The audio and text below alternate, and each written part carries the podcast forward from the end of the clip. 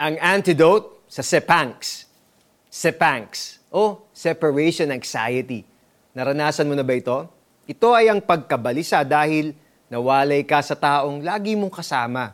Marahil ay madalas itong nararamdaman ng mga O F Ws kapag nasa ibang bansa na sila. Very common din masepangs ang mga magulang kapag magsasarili na ang kanilang mga anak. Ang dami kasing mga pag-aalala or what ifs na sumasagi sa kanilang isipan. Normal lang naman ang maramdaman nito pero dapat may control tayo. Ayon sa mga eksperto, delikado na mauwi ito sa isang disorder kapag extreme na ang separation anxiety. Huwag na hintayin pang maging disorder ang separation anxiety. Mabisang antidote para dito ang sinasabi sa Acts seventeen twenty-six. God is the one who ordains everything, including the times and the places where we should be. Basta't pinagpray natin at may assurance tayo that we are at the center of God's will.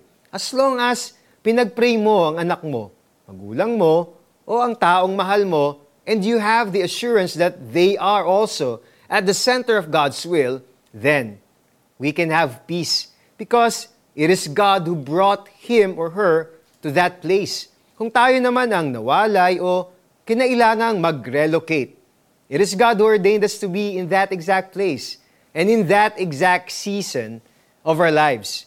At lalo pa tayong mapapanatag dahil ginawa ito ng Diyos upang hanapin siya for His purposes to be fulfilled. Kung nasaan man ang mga mahal natin sa buhay, alam nating doon sila kakatagpuin ng Diyos. Hindi naman siya malayo sa bawat isa sa atin sapagkat hawak niya ang ating buhay, pagkilos at pagkatao. Manalangin po tayo.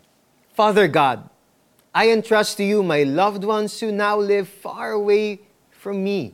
I don't see them but you see them wherever they are. Please replace my fears with confidence of knowing you are taking care of them. Would you guide them for your purposes to be fulfilled in their lives? In the same way, Lord, please guide me where I am right now in this season of my life. In Jesus' name, amen and amen. Paano naman natin ito mai-apply sa ating buhay? Choose a day when you will pray for your family and friends who now live far away from you. Make it a habit to ask them regularly for updates. And also, very important, ask them for prayer requests. Mula sa isang tao'y nilikha niya ang lahat ng lahi sa buong mundo. Itinakda niya sa simula't simula pa ang kani-kanilang panahon at hangganan. Ginawa niya iyon upang hanapin nila ang Diyos. Baka sakaling sa kanilang paghahanap, siya ay matagpuan nila. Ang totoo, hindi naman siya talagang malayo sa bawat isa sa atin sapagkat hawak niya ang ating buhay, pagkilos at pagkatao.